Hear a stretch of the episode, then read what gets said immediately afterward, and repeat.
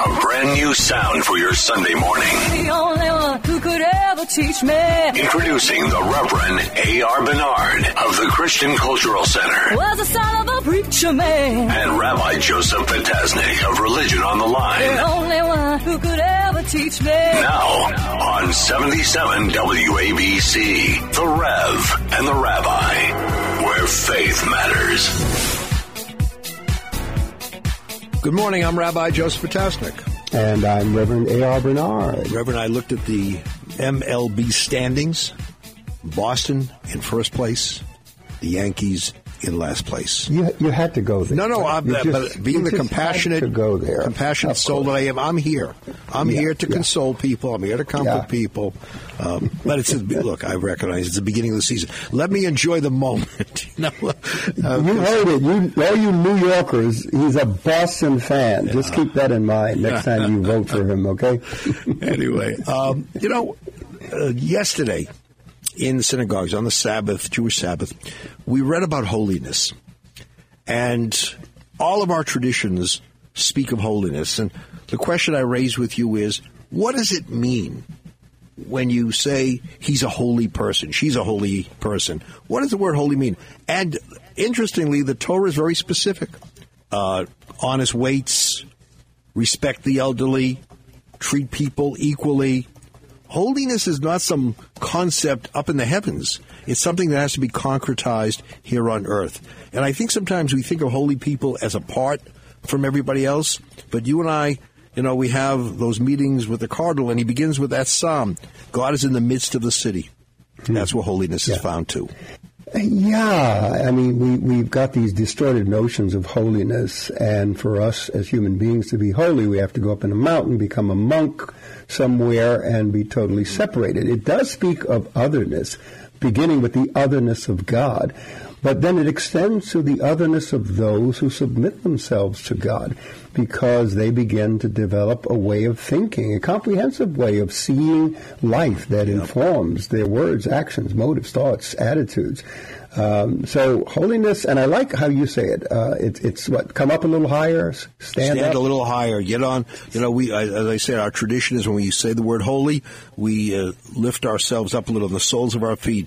You're a little bit higher. But I think back, Abraham negotiating with God. Don't destroy the cities if there are 50 righteous people in the midst of the city, not isolating themselves from everybody else. Righteous in the midst of the city. You can be a religious person, and you can, interact with people on a regular basis and still maintain your holiness. So that brings a question to mind, because in Protestantism, we call it sanctification. It is the process that you go through towards holiness or holier life. And there are those who think that it's instantaneous once you come into Christianity. There are those like myself who subscribe to a progressive sanctification over time as you commit yourself to that process. And there are those that think it'll never happen until some future time. What's your tradition's position on this process that we go through? Years ago, I remember listening to Rabbi Harold Kushner, who wrote a number of books, when bad things happen to good people, and suffered tragic loss of his son, who was very young at the time, with the illness of progeria. And he said, what's the definition of a good Jew? The definition of a good Jew is one who seeks to be a better Jew. And to me, when you spoke of that, progressive sanctification. It's that rung by rung. It's not instantaneous. It's the desire to be better. It's desire to recognize we're not perfect, we're flawed, but we can be better. And that, to me, is how this ladder of holiness, the Jacob's dream, on the ground and ascending into the heavens, that, to me, is a concept of holiness. So I'm interviewing you today. So listen, what do you say when a person makes a genuine commitment to their faith? They subscribe to whatever faith, in your case, Judaism, and yet they struggle. They struggle with addictions. They struggle in reflecting holiness and in living out those values consistently. And yet they are sincerely committed to their faith. How do you explain that in your faith? Can I share a story with you that I think is fascinating? a rabbi asked his students, it's the Sabbath. You're walking down the street, and all of a sudden you look down, and there's a wallet with money in it. What do? It's the Sabbath. And one student says, well, it's the Sabbath. You just, no, I don't touch it. I stay away from it. And the rabbi says, well, not exactly the answer I was looking for. The next student says, well, I could use the money. I could give a little to charity, my family. I'd make an exception. I'd pick up the wallet and take it. The rabbi says, no, that's not the what I'm looking for. The third student says, you know what, Rabbi? I would really struggle. Do I take it? Do I not take it? What's the right thing to do under these circumstances? He says, that's the answer I'm looking for. Wow. Life beautiful. Is a struggle. Life has its setbacks, as we know, and therefore we all can look and say, let's try. Let's try to improve who we are and what we do. And I think that, to me, is the real path to becoming holy. You just helped a lot of people out there, in our listening audience, because there are people of faith who struggle. Yeah. I'm doing a funeral later today with a very famous artist, mm-hmm. and this individual publicly identified with their Christian faith, but their lifestyle. It's difficult to reconcile that lifestyle with that profession of faith. I'm going to tackle it during the funeral mm-hmm. services, but it's very real. People wrestle through. You're right. We struggle. We all struggle. And we're going to talk with someone today who's faced challenges in his life and has emerged, victorious in many places. And he admits to setbacks. And we're talking about the 55th governor of the state of New York, David Paterson, who always has something to share with us. So stay tuned. We'll be right back. 77 WABC.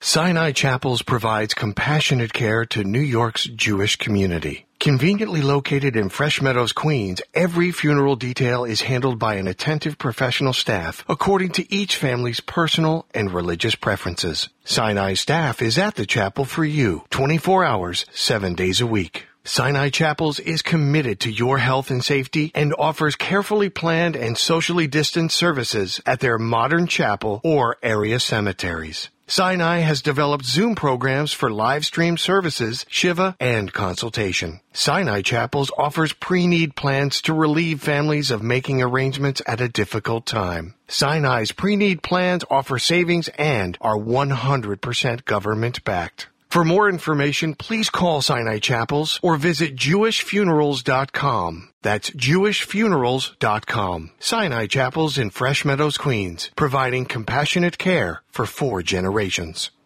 Where faith matters. The Rev and the Rabbi, 77 WABC. Welcome back. I'm Rabbi Joseph Potasnik.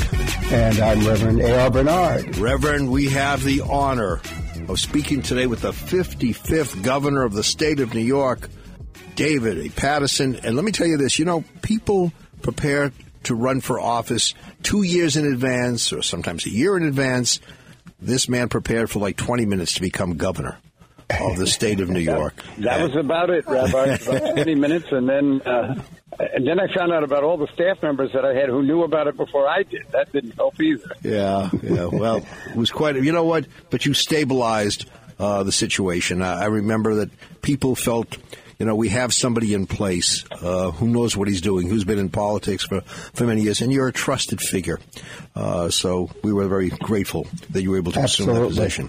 So welcome to the show. I'm going to disagree with you up front, Rabbi, because he didn't have 20 minutes, We prepare all of our lives for opportunities that come. And I will say that he's been preparing all of his life. And that's why within 20 minutes, he just had to make a decision to realize what just happened and go to work. And that's what he did. That's true, by the way. People say, how long did it take you to prepare that sermon? I said, about 5 years. Because whatever we do, we're always preparing. That's true. Absolutely. So, all right. So, it wasn't a big deal then, Governor, that you had 20 minutes to go to the State House. You've been preparing all your life, so it wasn't such a big thing for you. It was 20 minutes extra. All right. Governor, so many issues to discuss. Obviously, the Floyd verdict. I want to get your take on the verdict and the reaction to it, what you felt during the trial and right after the trial. Well, what really pleased me about the Floyd verdict was that not only the jury, who heard all the testimony and 49 witnesses and you know, just inexorable note-taking that they did and conversations that they had before they came to their conclusion, but around the country, people in law enforcement, people of very conservative ideology, they could see on a video what happened in 9 minutes and 29 seconds. Mm-hmm. And although it had to be very difficult for a lot of people who normally would have taken the side of the police officer, they saw what they saw and they stuck to it. And I think that that is a noble gesture, even though they may have known that it was right. It was still a gesture because we've got to move ourselves in this society from just taking the side that all the people we're friends with are on, as opposed to looking at a situation and coming to an analysis. And so, for example, another police officer in the Minneapolis area, in a split-second decision, picked the wrong weapon and fired and killed a 21-year-old African-American male. But if you watch that video, you can actually see how shocked mm-hmm. and flustered the officer is, and the remorse that she showed. I don't think anybody would have taken out a gun on purpose and shot someone and then did this act. Mm-hmm. There was nothing in her background that demonstrated that she had any of those feelings. And so we have to look at that just as objectively. And I thought more than usual after this decision that people had very reasonable points of view, which usually is not the case. And the protests, really not protests, but the gatherings afterward were very positive, very religious in a lot of senses, and very moral, thankful, and celebrating that the system worked in this case. Usually you have people who they're never satisfied. If the Floyd attacker is convicted, now it's going to be, well, it's too bad they didn't do it for this one or that kind of thing. And maybe it is. But you cannot be an advocate for anything and always be angry. Mm-hmm. There has to be a moment of some penance over the fact that what you thought needed to happen actually occurred. You know, that, Governor, there are those who will say that their objectivity has been worn down to a point that they're left with nothing but skepticism because of the history, the past injustices, and the failure to hold one, because he's not reflective of all law enforcement, Derek Chauvin, but of one individual who perpetrates such a heinous crime against humanity, essentially. It was against the human dignity of this person, George Floyd. But they're so worn down, Governor, that I spoke to people and they were hoping for justice, but in the back of their mind, they were also preparing for injustice, for a not guilty verdict. You know, so it was a tough place to be in as a society. Right. And there were shrill cries, some of them that it should have been first degree murder. Well, the fact is this man is going to get either 15 to 25 years or 25 to 40 years. I don't think we have to worry about how many years he's going to spend. He's going to pay considerably for what he's done. And then there were those who said, well, if Floyd had not resisted arrest, the whole thing wouldn't have happened in the first place. That's probably true. Floyd was guilty, would have been charged not only with the stolen check issue, but he also would have been charged with resisting arrest. Mm-hmm. However, we have rules as to what happens when someone resists arrest and at what point they're in custody. And right here on WABC about 4 days ago, Commissioner Kelly was on with me and John Katsimatidis, and he said, once you pretty much handcuff a defendant, that's game over. You know, you shouldn't have any trouble getting them where they need to go. You don't need to be sitting on their neck anymore or anything like that. To get the handcuffs on, you might have to do a few things.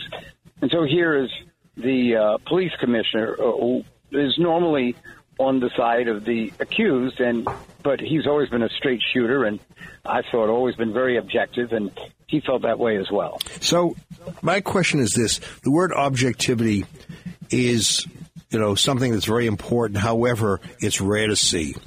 How do we get to a point where we are angry when someone is treated the way Floyd was, murdered? But how do we also get angry when a cop gets shot and killed? In other words, one life, we have to value life.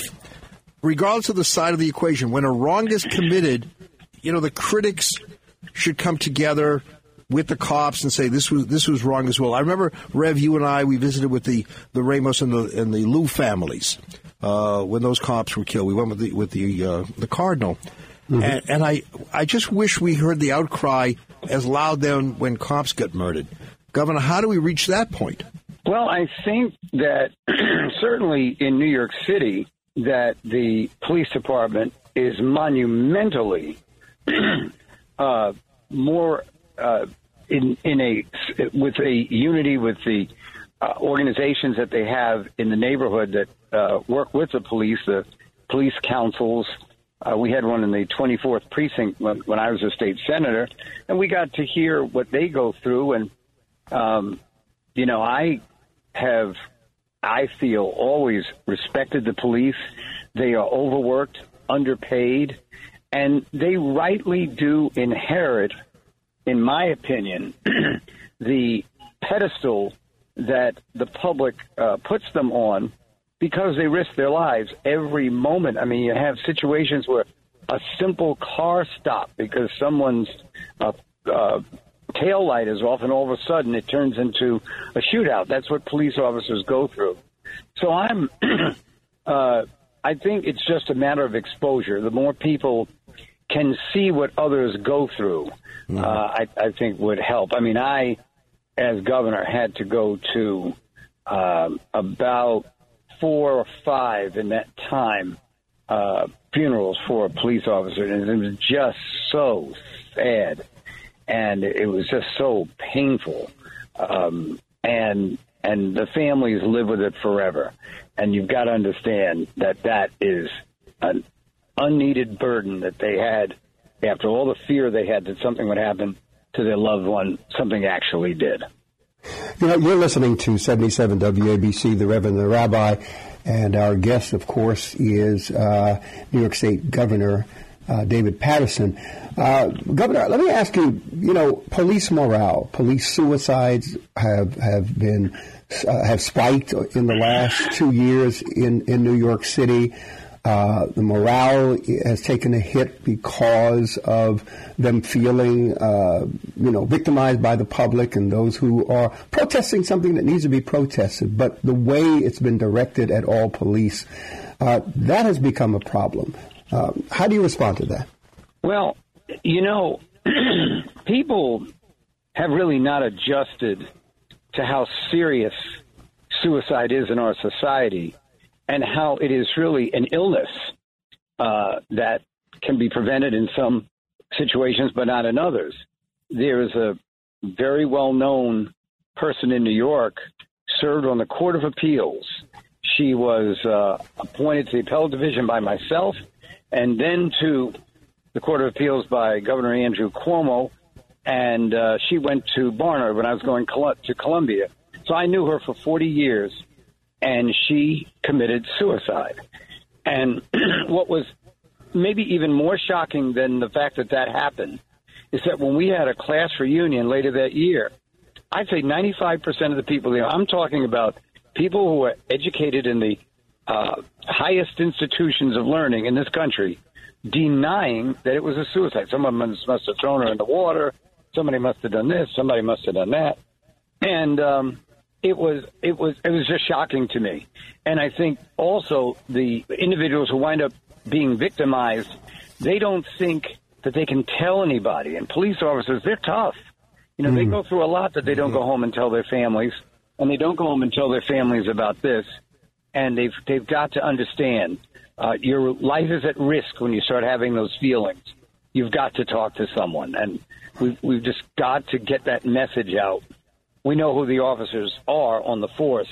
We just hope that they're listening, because the numbers are piling up, and it's unconscionable. Governor, we in the synagogue, and I'm sure this is true in Christian tradition, we have a prayer that says, "Guard my tongue from speaking evil," and we often say that life and death. Oh, in the Christian religion, we don't have that. That's you mean you didn't take that from us? You took Governor, everything else. You didn't take that. No, but Governor, anything from our Old Testament, the Hebrew Scriptures, he doesn't want to give us any credit for. So that's the way it is. You were saying, Rabbi. But, you know, guard my tongue from evil. Life and death are in the hands of the tongue, because you can destroy people verbally. And we hear and see that on different sides. We see politicians who say the most irresponsible things. Here you have the judge in the Floyd case reprimanding Maxine Waters and anyone else who says something stupid and inflammatory.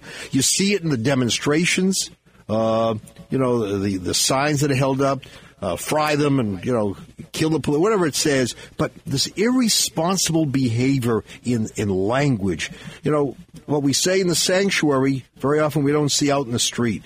And I don't know how we bring that message home in a more stringent fashion. It's getting more and more prolific. There's a heightened tension. You know, I travel by car. Often my wife Mary drives me. And there are these people who fly up and down the roads, particularly during the pandemic. I think people are acting out their fears, their anxiety, and in many respects, their inability to deal with their own prejudices and frustrations about their plot in life. And that's really a shame that you've got so many angry people out there. And it's now starting to go over the line, which is starting to manifest itself in actions that they take against others, which is just horrible. Also, we have really no cure right now for the ever-growing cases of mental illness that are walking up and down the streets, attacking people indiscriminately and without any cause. And this city is becoming a much more difficult place to live than it was even as soon as perhaps 6-7 years ago. Sinai Chapels provides compassionate care to New York's Jewish community. Conveniently located in Fresh Meadows, Queens, every funeral detail is handled by an attentive professional staff according to each family's personal and religious preferences. Sinai staff is at the chapel for you 24 hours, 7 days a week. Sinai Chapels is committed to your health and safety and offers carefully planned and socially distanced services at their modern chapel or area cemeteries. Sinai has developed Zoom programs for live stream services, Shiva, and consultation. Sinai Chapels offers pre-need plans to relieve families of making arrangements at a difficult time. Sinai's pre-need plans offer savings and are 100% government-backed. For more information, please call Sinai Chapels or visit JewishFunerals.com. That's JewishFunerals.com. Sinai Chapels in Fresh Meadows, Queens, providing compassionate care for 4 generations. Reverend A. R. Bernard, Rabbi Joseph Potasnik, The Rev and The Rabbi, where faith matters. 77 WABC and WABCRadio.com. You know, Governor, let's talk change. 11 police shootings in Minneapolis with no convictions. I'm talking about from the Minneapolis Police Department with no convictions except for one black officer who was convicted for shooting a white woman. The Department of Justice is launching now an investigation of the Minneapolis Police Department for systemic racialized policing practices. Is this the right direction? Well, I never think it's the wrong direction to investigate something. I'm sure some of those shootings, and probably the majority of them, are justified. But in those circumstances, and yeah, there are not that many of them, But look at what they do to our society. You know, in other words, people get shot and killed every day. But if a major figure in a government, like a president or a Congress member, gets shot, it's a reflection on what's happening to our society. You're attacking the institution as much as the individual. And so these police shootings are reminiscent of a time when there wasn't even any investigation. My father, who served in the legislature and was a deputy mayor and secretary of state to Hugh Carey, told me a story on in August of 2013, about 8 months before his death, about how he was coming from baseball practice and he got off the subway, and this police officer, in front of about 40 people, asked him where he got the baseball glove, and he held the glove up to show that he had his name on it, and the officer pistol whipped him. Mm-hmm. He wound up in the hospital. Wow. And the NAACP came. This is 1942. He's 16 years old. The NAACP came and wanted to file a lawsuit against the New York City Police Department. And his father, my grandfather, told them, after you file your lawsuit, who's going to protect my son in the street? It was believed that a lawsuit would promulgate another attack against him. We've come a long, long way since then.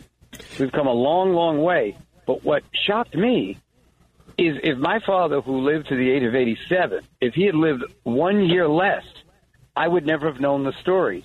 He told me the story in reaction to the acquittal of George Zimmerman in the Trayvon Martin shooting. That was the great Basil Paterson, many of us remember. So, Governor, let's talk on a local level now. I know that you're always in the thick of things. I know you're organizing a debate. And we spoke about defunding the police, and you had a funny comment. He said, when do the Democrats ever defund anything? But, you know, a city needs to be safe. We can't grow as a city if people are afraid to travel on the trains, walk down the streets. And you see the increased hate attacks. You see the attacks on, you know, these innocent people going to work, going home. What do you think an appropriate response needs to be? Defund the police? Is that an answer? Well, I'm going to spend the rest of today and into next week now, Monday, maybe regretting I'm about to say this, but I always liked the broken windows policy. I think small arrests lead to evidence that can be the catalyst for larger arrests. Defunding the police is the most ridiculous thing I've ever heard, because even when the police are acting improperly, you need training. So you're going to need more resources, not less. And as I said, we're Democrats. We throw money at problems. We never actually defund anything that we can't spend more money on. And but in all seriousness, there's a lot that can be done. I grew up in Long Island and then wound up living in Harlem. And I was sent there because it was the public school would allow a disabled student to go to the public schools in Hempstead. But the reason I point this out is they started a system where when the police would come in to our districts, and I was a state senator, they'd come by and visit the local elected officials. I used to sit with the police, and the first thing I would tell them is, I'm originally from Long Island. And I used to hear these things about Harlem, and some of them were true, that when I moved here, I just knew that I would stay indoors most of the time. And when I came here, I found a completely different neighborhood than the one I thought I was going to see. So please take it from me, a fellow Long Islander. Say hello to the people walking down the street. The people in Harlem talk to everybody. Before they had cell phones, people just walked up and down the street and just talked to you, even when they didn't know you. Hey, nice day, isn't it? You know, it's just kind of it's just part of the charm of the community. But I think part of it is that many of the officers don't live in the neighborhoods that they serve. And the more they get to know those neighborhoods, the more comfortable they will be. And then the community becomes very comfortable and very happy. We need the police. Crime is usually higher in these places. We love when the police do it the right way, which is almost all the time. I think what you're saying, Governor, resonates with people in communities where they've experienced a higher number of fatalities at the hands of police. People in those communities, all right, they're asking for more police presence. They want law enforcement policing. I think the tough thing for them is the fear that on the other side of that equation is over-policing, them, you know, not being sensitized. Sometimes because they don't come from the community, but sometimes there are officers who are from the community, who are familiar with the community. But still, you know, the way they police is not fair across the boards. So when we talk about police reform, changes that we need to make, we had a great conversation with the police commissioner. And we talked about transparency, policy changes, community relationship building, training. What are your thoughts on this?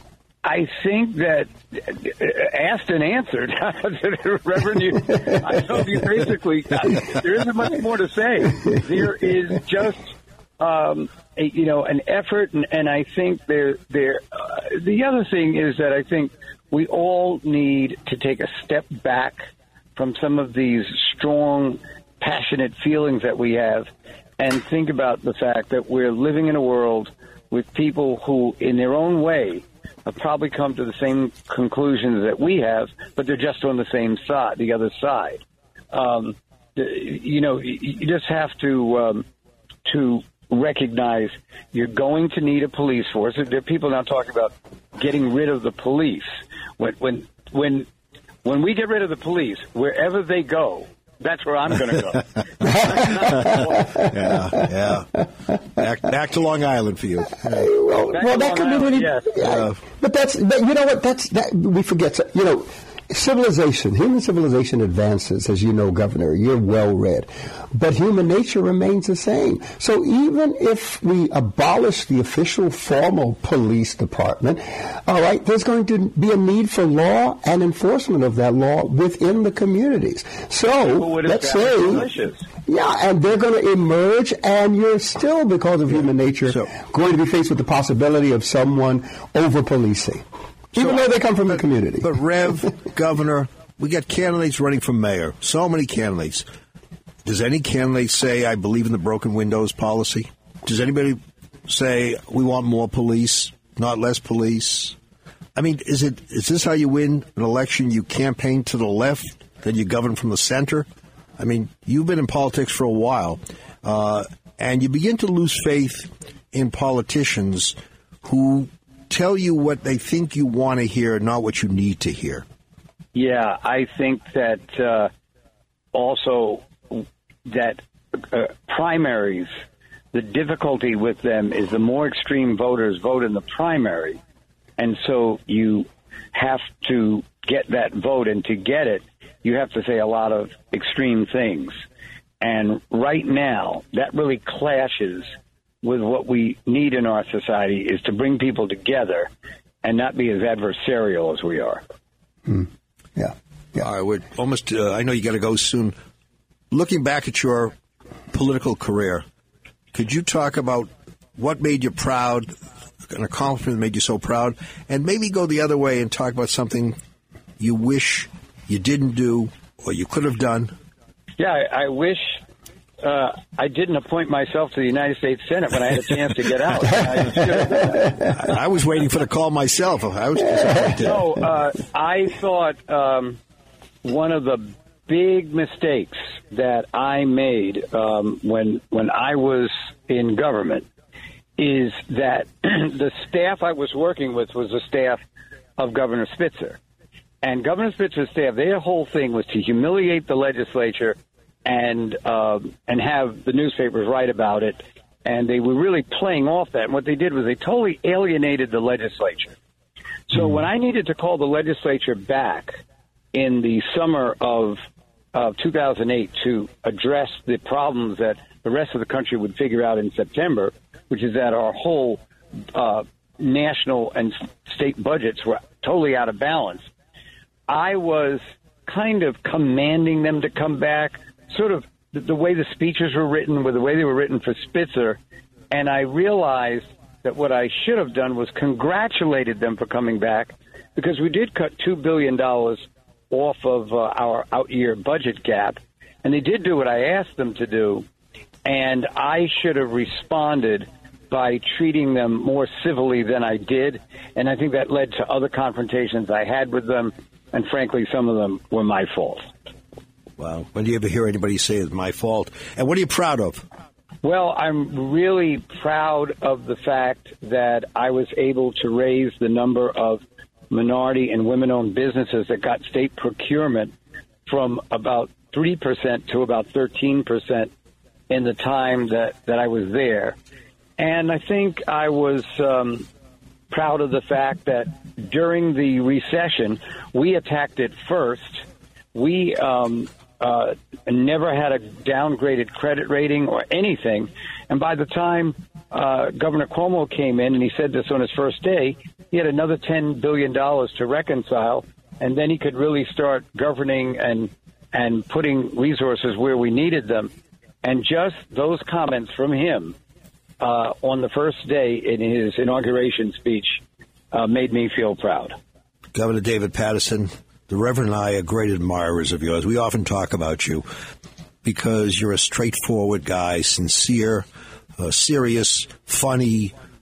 You have so many great qualities, and we are privileged to be your friends. So look forward to sharing many more celebrations of life with you. I was at your wedding, and I'm hoping that the two of you would come and have dinner with my wife and me one night and say these same things. I'd like her to hear that. Governor, I was surprised just now because the rabbi and I do talk about you, but what he said are the things that I say about you.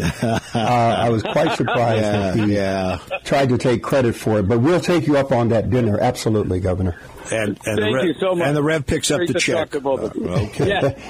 Please. Governor David Paterson, you're listening to 77 WABC, The Rev and the Rabbi. We'll be right back. Sinai Chapels provides compassionate care to New York's Jewish community. Conveniently located in Fresh Meadows, Queens, every funeral detail is handled by an attentive professional staff according to each family's personal and religious preferences. Sinai staff is at the chapel for you 24 hours, 7 days a week. Sinai Chapels is committed to your health and safety and offers carefully planned and socially distanced services at their modern chapel or area cemeteries. Sinai has developed Zoom programs for live stream services, Shiva, and consultation. Sinai Chapels offers pre-need plans to relieve families of making arrangements at a difficult time. Sinai's pre-need plans offer savings and are 100% government-backed. For more information, please call Sinai Chapels or visit JewishFunerals.com. That's JewishFunerals.com. Sinai Chapels in Fresh Meadows, Queens, providing compassionate care for 4 generations.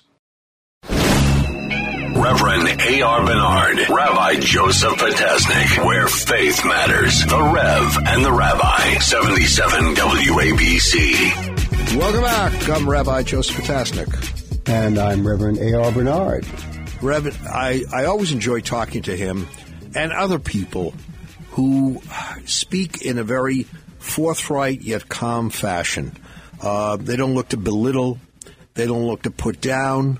They just look to tell it as they see it. But at the same time, they want to hear what you have to say. And to me, those are important ingredients of life. Too much yelling, too much screaming at the other, too much insulting the person. And that, to me, violates our traditions as well. You know, things have changed in our society, unfortunately. People want to be entertained. You know, historian Warren Sussman, he said that we've moved from a production-oriented culture to a consumption-oriented culture. The former demanded character, the latter demands personality. So instead of values of hard work and thrift and courage and all of that, you know, it's now about personality. It's now about likes. And we become a consumer society, which makes or forces us to be entertainers. We want our news as entertainment, our presidents as entertainers, our preachers as entertainers. You know, I think back to Moses. Here was someone who had illustrious... Wait. Did you say you think back to Moses? I knew you were older than you've been telling me. I didn't say which Moses. Okay, you got me. No, but I think back to, Moses, who led the people out of Egypt to the Promised Land, but didn't enter the Promised Land. And the question always arises, what is it that he did or didn't do that disqualified him from fulfilling his dream, walking to the Promised Land? They talk about striking a rock. Now, that doesn't seem like a serious sin, given all that you were able to perform during a lifetime. And I think when you look at the final episode, what really was the defining moment was when Moses referred to the people as fools. Here he was, he put up with a lot, they disagreed, but at one point, after the striking of the rock, he called them fools. At that moment, he was not speaking to them as a leader. He was reacting purely out of emotion, out of frustration, and therefore his time had come to an end in terms of leading the people. And I look at what goes on today, the name-calling, and social media has enhanced that ability to insult people, because you can say anything you want. There's no price to be paid. You don't have to be factually correct. But people who just continue to put down people, are the most miserable people in the world, if I could paraphrase Barbara Streisand. Barbara Streisand's song, yeah. I mean, we got to, at some point, reach a place where we can really be civil and yet not, relinquish our position. You're absolutely right. You gave me a good sermon. I appreciate that. I like that. Thank you. Jesus said, it's you stand in judgment when you call your brother a fool. And that text has been a very mysterious text because of the gravity with which Jesus placed, on just simply calling him a fool. But the way you have framed Moses doing the same thing, it is dehumanizing. It is belittling people, which changes how you interact with them. Because if you think less of them, you will treat them as less. And that's what the whole George Floyd thing was about, all right? It was wanting people to understand that this man, regardless of what he's done in the past, he's still a human being. Mm-hmm. One of the things that struck me early in Book of Genesis is here you have Cain kills his brother. He's a murderer. He kills his brother Abel, and he's being banned from the presence of God. And he complains because he's afraid that whoever finds him is going to kill him. Yep. And God puts a mark on him to protect him, even though he is guilty of a heinous crime of murder. So how do we read that? How do we look at that? Do we say, well, maybe God is upholding the life and dignity of the human person in spite of their guilt, in spite of their actions? Yeah, that's a good question. I remember the question was also asked in Jewish tradition, why didn't Cain argue with God and say, why are you condemning me? There's no commandment that says you can't kill your brother. How would I know that what I did was wrong? And the answer is, instinctually, you should know that it was wrong. You don't need a commandment to tell you it's wrong. You should know as a child of God, as a creature of God, that is just the wrong thing to do. That mark of Cain is something that, it follows you. The lesson is also your behavior follows you. Your report card is public. You said something powerful right there. Even without a commandment, we have a conscience that sensitizes us, that judges our actions according to a moral standard, a higher moral standard that is present in every human heart. Exactly. That's very, very good, Rabbi. There was no formal official commandment, thou shalt not kill. You're right. That's brilliant. And frankly, Chauvin should have known. He should have known instinctually that you don't sit on someone's neck like that. You just don't do it. Yeah, and that's the thing. Even with training, you don't need to do that. It's wrong. And sadly for Floyd, and look, Chauvin has destroyed his life. that and his conscience. Family, his loved ones. Yeah. Nobody wins, really. At the end of the day, there are no winners with things like this. All right. It was a great conversation. And always a pleasure to be with the governor, Governor David Paterson, who he brings much to the table and has done much during his lifetime and continues to enrich the lives of this people of this city and state. Next week. Yeah, great being with you, Rabbi. Always good to be with you. We'll do this again next time. I'm willing. If God is willing, I'm willing. I'm willing. I think we've got a quorum here. All right. Until next time, right here on 77 WABC, The Rev and the Rabbi. Amen. God bless. Bye-bye.